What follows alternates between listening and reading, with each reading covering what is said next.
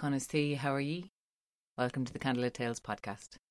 My name is Sorika and I'm sitting down in the shafas. And my name is Aaron. I'm also sitting on the bouncy ball in the shafas. So if my voice yeah, changes or if you hear a weird squeak, it's not actually me farting. It's just me moving weirdly on the bouncy ball. And also, Mm, oh yeah, we're, we're Candlelit Tales. That's also yeah, yeah, yeah. yeah. Sorry, I forgot that part. We're Candlelit Tales, and this is the Candlelit Tales podcast, and we're going to tell you a story. Sorry, I'm not going to tell you a story. She is, because she's going to tell you a story about Trefynglyd Treochar. Yes. And if like that. you like this podcast and if you like to support us, you can head over to patreon.com forward slash candlelit tales. But if you don't, that's okay too. Sure, just grand. Listen away. Hey, Sorika, tell us a story. All right. Not in an English accent. I'll think about it. The settling of the manor of Tara.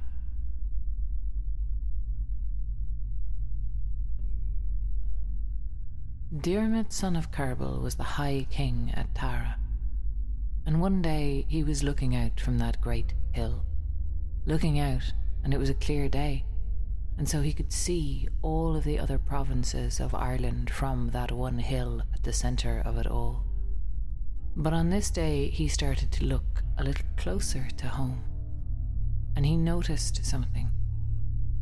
He noticed, and not for the first time, that the land around Tara was good and fertile, green and glowing with health and vitality, but it was not planted, it was not seeded, it was not grazed by any livestock. It was fallow and it was wild. Now he had noticed this before, but now it began to vex him, because the time of the great feast was approaching, and he was noticing its pressure on his purse. And so Dermot, son of Kerbal, went to his advisers and asked them what they would think of putting that good green land to use. And they said, Well, now, this is a matter of tradition. And he asked them, could any of them remember why it was a matter of tradition? But none of them could. Still, changing something so fundamental seemed to them a foolish thing to do, because if they couldn't remember a good reason for it, they couldn't remember a bad reason either. So the king decided he would wait until the feast and ask then and see what was said about it. Now, this feast happened once every seven years at Tara. It was the duty of the High King to gather everyone, to invite everyone on the island from every tribe and every kingdom and every hill and every valley, and they could gather there at the centre, the one table. All of them arranged according to their rank, according to their station, and not according to the place of their birth and all of them could sit down together as people of the one island. And the king's duty was to host them, to make sure they had enough food and enough drink, and to make sure and remind them of where they were at the sacred center at Tara. And this was not a place for old feuds and old arguments. This was a place of coming together, of union and of merriment and of meeting. The king put his question to the people assembled at Tara. He asked them what they would think about putting the manor of Tara to good use. And he asked them if any of them knew why it was not done that way. And none of them knew. But they were hesitant as well, and so they said, Well, let us send for the greatest sage.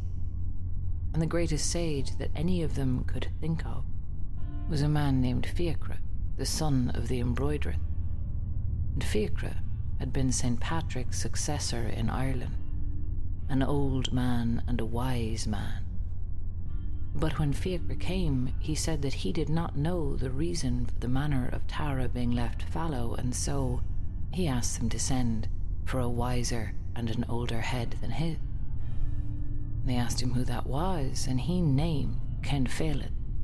Now, he'd taken a wound that knocked the brain of forgetfulness out of his head, and so he had to remember everything that he ever heard or saw. And so Kinfeilid was sent for. But he himself did not know why it was the manor of Tara was left green and fallow when it could be put to use. Now he named a sage, and that sage named a sage, and the people of Ireland had decided they weren't going to eat the feast until this question was decided, and the feast was getting cold. But eventually, a name was mentioned.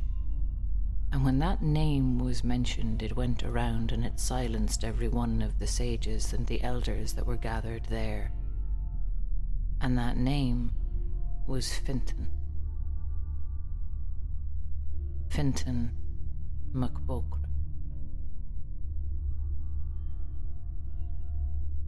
Now, none but the sages knew who that was. That name had been lost to time, but the sages all agreed that this was the oldest man in Ireland. And if anyone knew the reason for the manor of Tara being left fallow, it was he. And so he was sent for.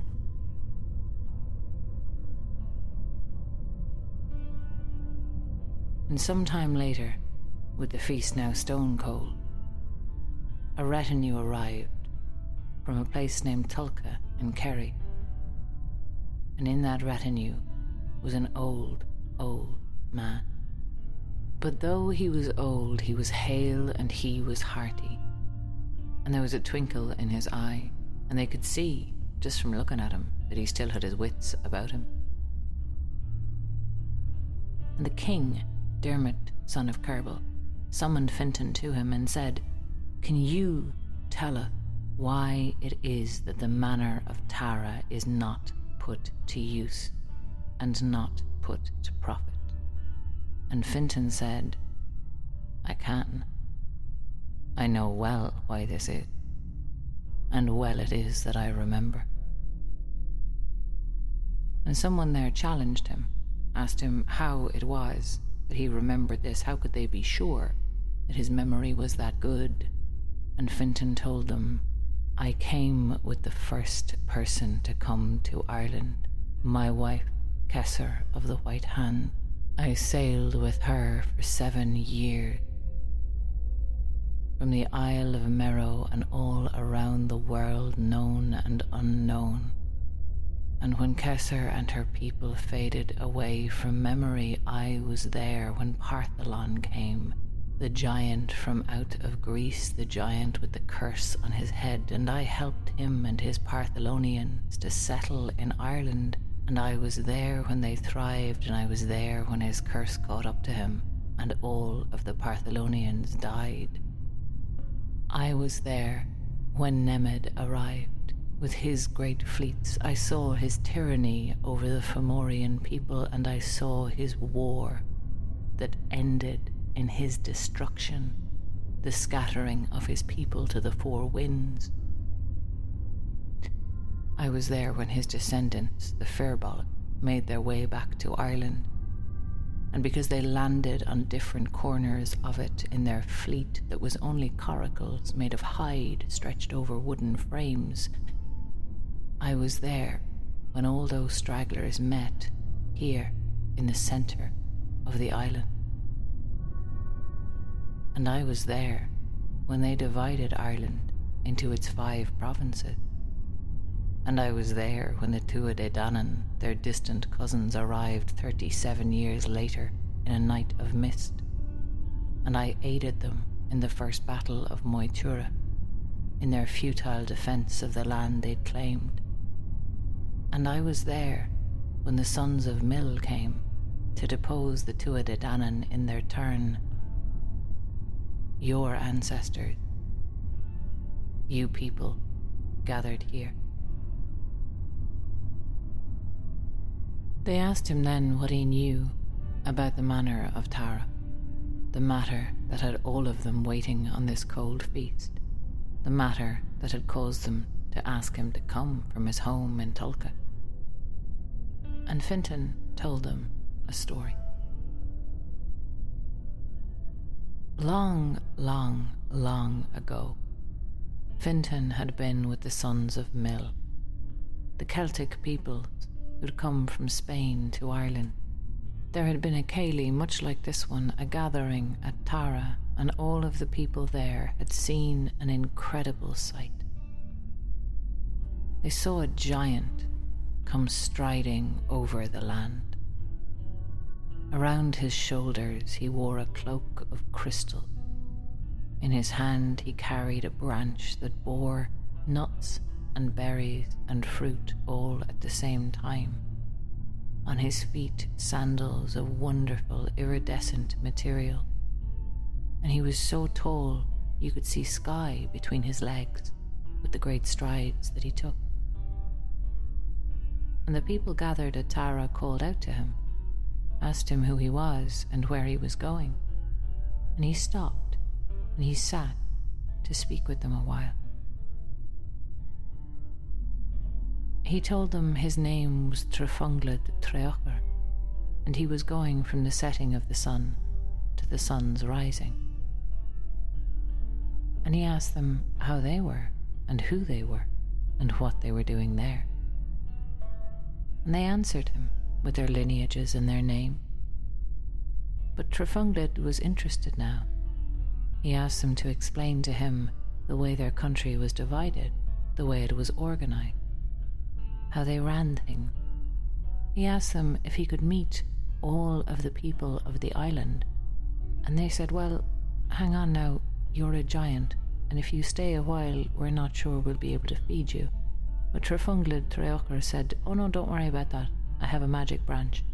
And he picked a nut off the branch and ate it, and the nut grew again. He said, I can sustain myself from my branch. I'll just sit here nice and easy and you bring everyone to me. So all of the people of Ireland assembled to meet the giant Trefynglyd Treochar.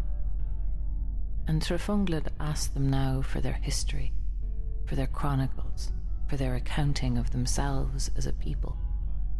And there they ran into a problem.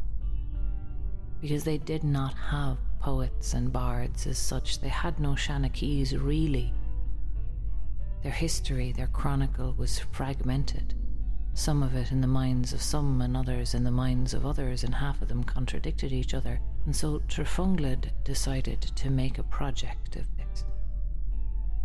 He took the seven wisest people out of each of the five provinces and he gathered them together and he gathered together all the information and they all between them put it in order and put it to memory and he told them now that they were Shanachies, that they were the ones who had to remember the things that were important to their people, that their duty was to remember and to remind.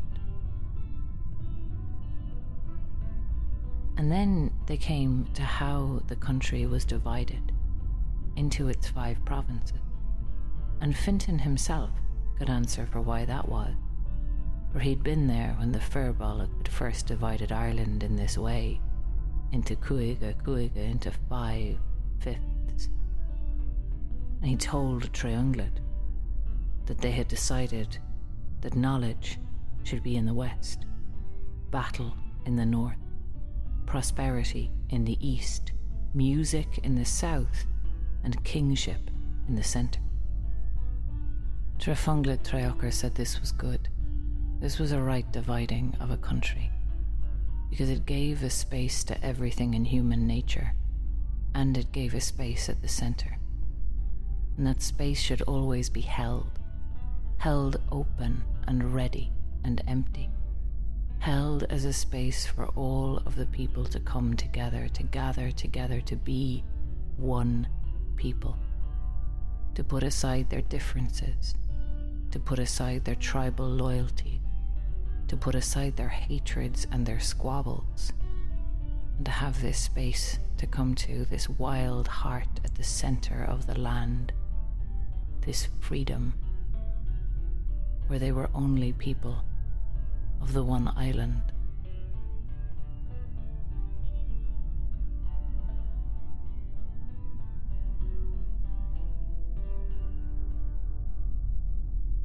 And this was what Fintan MacBocra said to Dermot, son of Kerbal.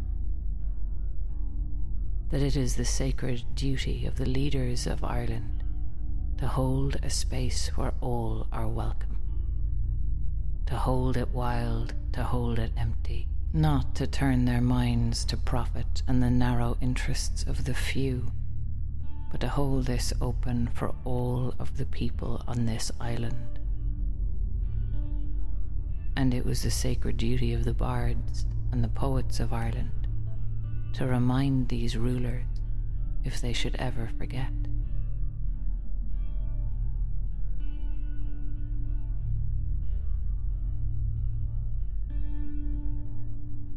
And then Fintan led all of those people, all the wise ones and all the curious ones and all the foolish ones and all the interested ones, he brought them to Uisneach. And he set up a standing stone there, partitioned in five. And he carved on it the names of the provinces and their attribution. And they took their leave there from the hill of Uisneach, because Uisneach and the Tara the two kidneys of the land set together in the centre. And Dermot, son of Kerbal, High King of all Ireland, went back to Tara. For he had his answer, and a great deal to think about.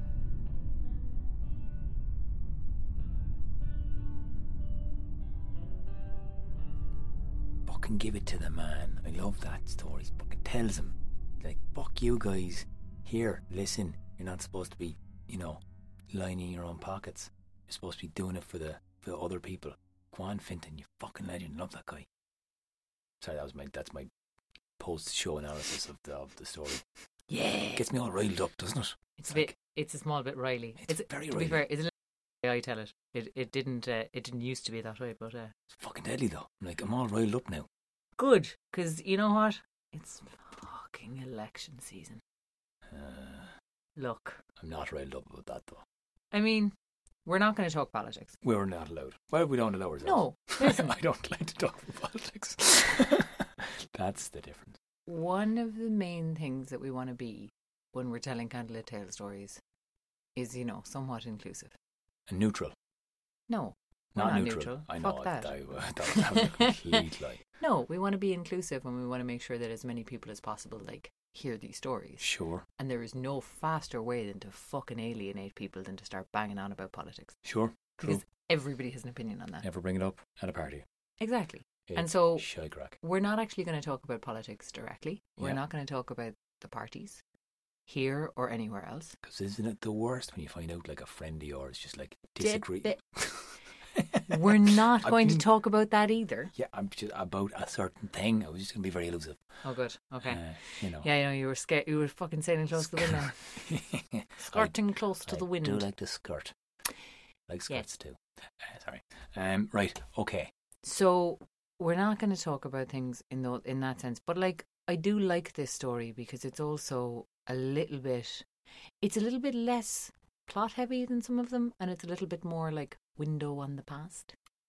All right. So we know what not going to talk about. Fine. So what are we going to talk about? Well, we can talk about a few things. Right. So we can talk about. Um, I think the main things in that story are like the idea of the High Kingship, True. and then there's the idea of the five provinces. Yeah. And there's also the idea of distributed power, which I think is an interesting one.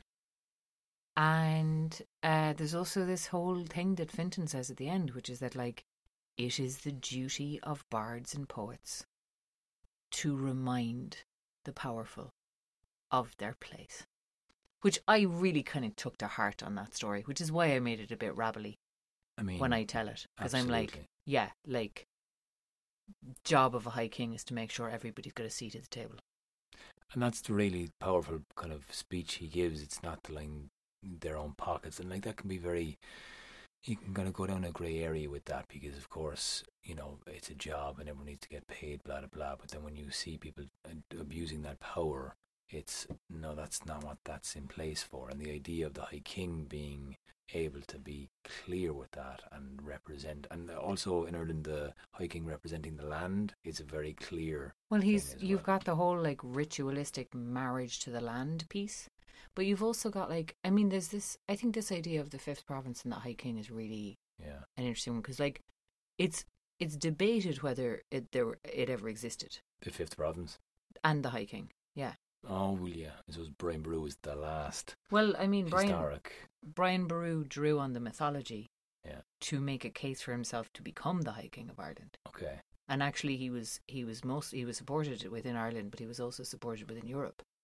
We were we would have had a monarchy Hmm. had Brian got his way, and we probably would have had a more traditional European mon- monarchy. Right, yeah, yeah, Um, but like that was you know whether whether Niall of the Nine Hostages ever lived, we don't actually know. yeah. Yeah, and that's the funny thing about that this that cycle of mythology, the king cycle is like they're semi historic characters that were glorified usually in myth and legend.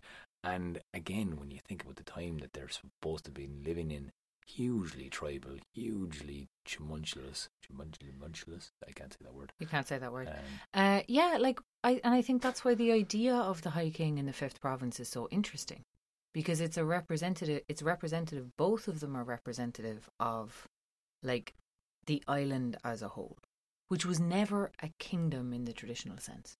It was never, you know, it was there was this idea that the island itself was important, and the integrity of it was important, but you also had these provinces, and then you had these tua, of which there were a hundred which were the like little tribes. So I think the idea of the fifth province, it's interesting that it existed and it's interesting that it kind of continued through storytelling, even if it never actually existed uh, as a real thing. Because you have this idea, this concept of the island as a whole, which is then subdivided into the four provinces, into the five provinces, five sorry province, yeah. Of of which we have four today. But the word, yeah, the reason why people think it, it was a thing actually is probably worth Yeah, worth yeah, yeah, yeah. explaining. See, we have four provinces in Ireland. There's Ulster, there's Munster, there's Connacht, and there's Leinster. But the word for province in Ireland, in Irish, in the Irish language, is cúige, which means one fifth. And you would think that given there are four of them, it should be one quarter. Yeah, you're like, hang on a second there. He dropped one. And you look But at all you look at all maps and you see Leinster being a lot smaller, Ulster being a bit bigger. Oh yeah, there's, there's the the borders have moved around a lot. Massively, yeah, yeah. But the idea of the fifth province is that there's a county Meath and there's an adjacent county of Westmeath, and that they It's the were middle.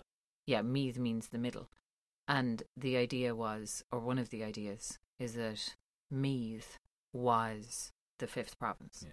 Meath and Westmeath together met like made up. And I've done this before with maps. I've drawn lines from like the far reaches of Donegal and the far reaches of uh, Cork and Cle- and Kerry and, and Galway and Mayo. And like, if you're really looking for a middle spot, like yeah, it is in Westmeath.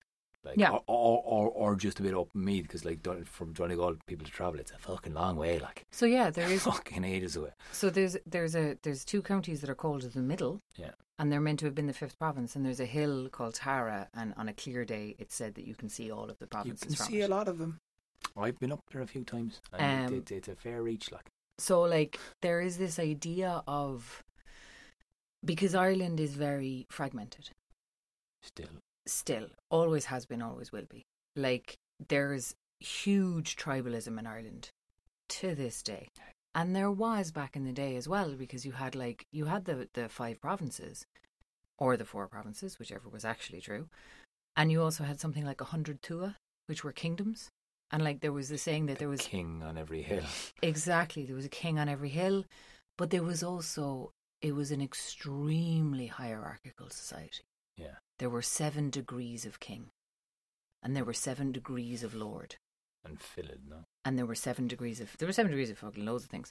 But like the the hi- the- like the, bards. Sorry, that's like bards and poets. the highest lord would outrank the lowest king. Jesus. So it was really complicated hierarchy. Yeah, I've stuff. looked up the fucking stuff. No, before. don't even try. Yeah, It's the kind of stuff that like it's so complex that like you would have to grow up in that culture to understand it. Right, and even then probably. Well, mm, even then you might fuck up, and that's how you get your family in Dead, trouble dead. and have to pay a fine. Ah, okay. because remember Brehon law. But like it was a really complex hierarchy. It, it actually kind of it makes me kind of think of the way Japan is today, with like you know the different degrees of bow that you give to different people. Mhm. And like if you don't learn that shit when you're a kid, you're You never just gonna learn it. offend people. all Yeah, the you're just time. going to accidentally offend people. Like it's really, really complex and it's really subtle. So there was all this subtlety of like intermeshing hierarchies that depended on rank, and like the highest rank of bard was equivalent to the highest rank of king. Mhm. So you had the ollamh, which was still a title that we have in Ireland for like the po- poet laureate, who's like on a par with the highest political figure in the land. Um.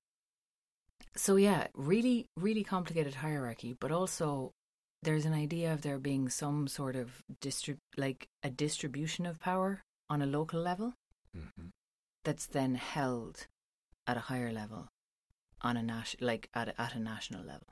Mm. That I think is a really interesting contradiction that we don't really have today. We certainly don't. I was just like I was mm, going, Jesus, don't have that. Yeah, we don't like we don't, and and yet most people who who go into politics in this country come at it, or a huge a huge number of of them come at it from the point of view of what can I get from my constituency, rather than Tribalism again, yeah, yeah, it's tribalism rather than what can we do to benefit the island as a whole. as a whole. Because you know if unless everybody's winning, fucking nobody's winning. But that's again how you get the seats, how you get your locals, how you get make you insure it, blah blah blah. You get the backing, you get you produce the you know you the Yeah, goods. that's the blah, game. blah, that's the game. Um, I mean- which is why you know, which is one of the one of the essential flaws of democracy. The other being that it really doesn't facilitate anything long term.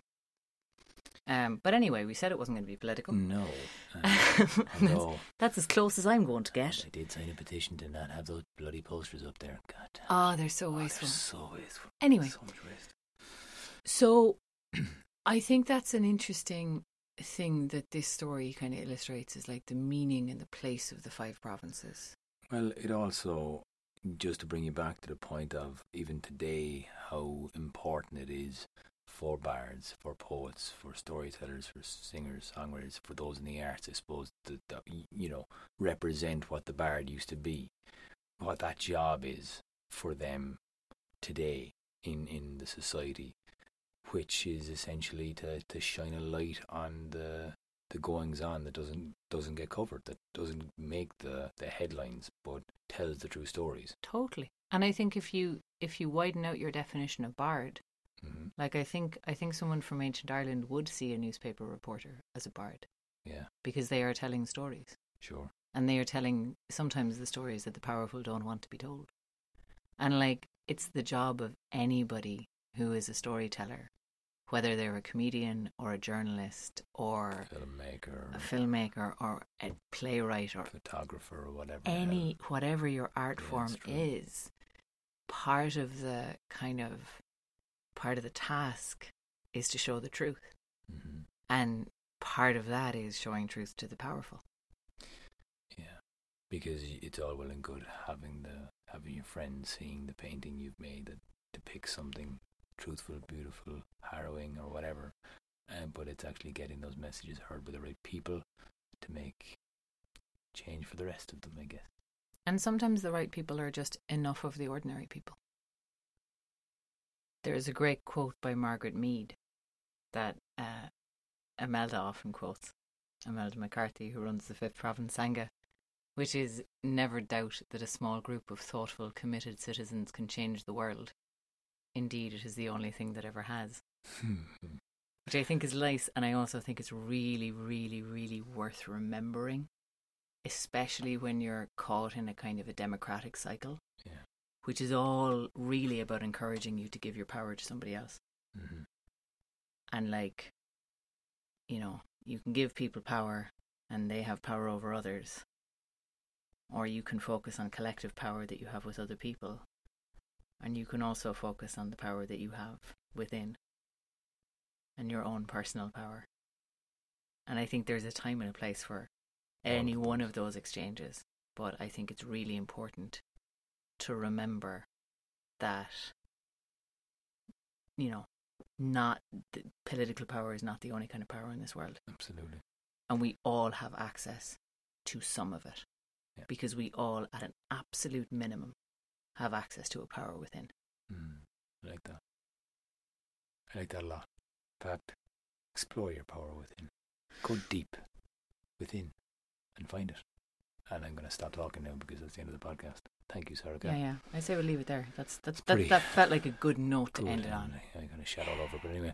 Um, thank you for listening, guys. If you want to support us on Patreon, go to patreon.com forward slash candlelit tales and throw some change. It makes a massive difference. Thank you for those who've already uh, supported us on Patreon because you've made this possible. And thank you to Oshin for uh, playing the music in this one and Sarah was telling a story. And thank you for listening. Whether you can contribute to Patreon or not, we really, really appreciate it. Yeah, it's great. Share it, listen to it, tell that story to someone. Do it and find the power within or without. Good night. You.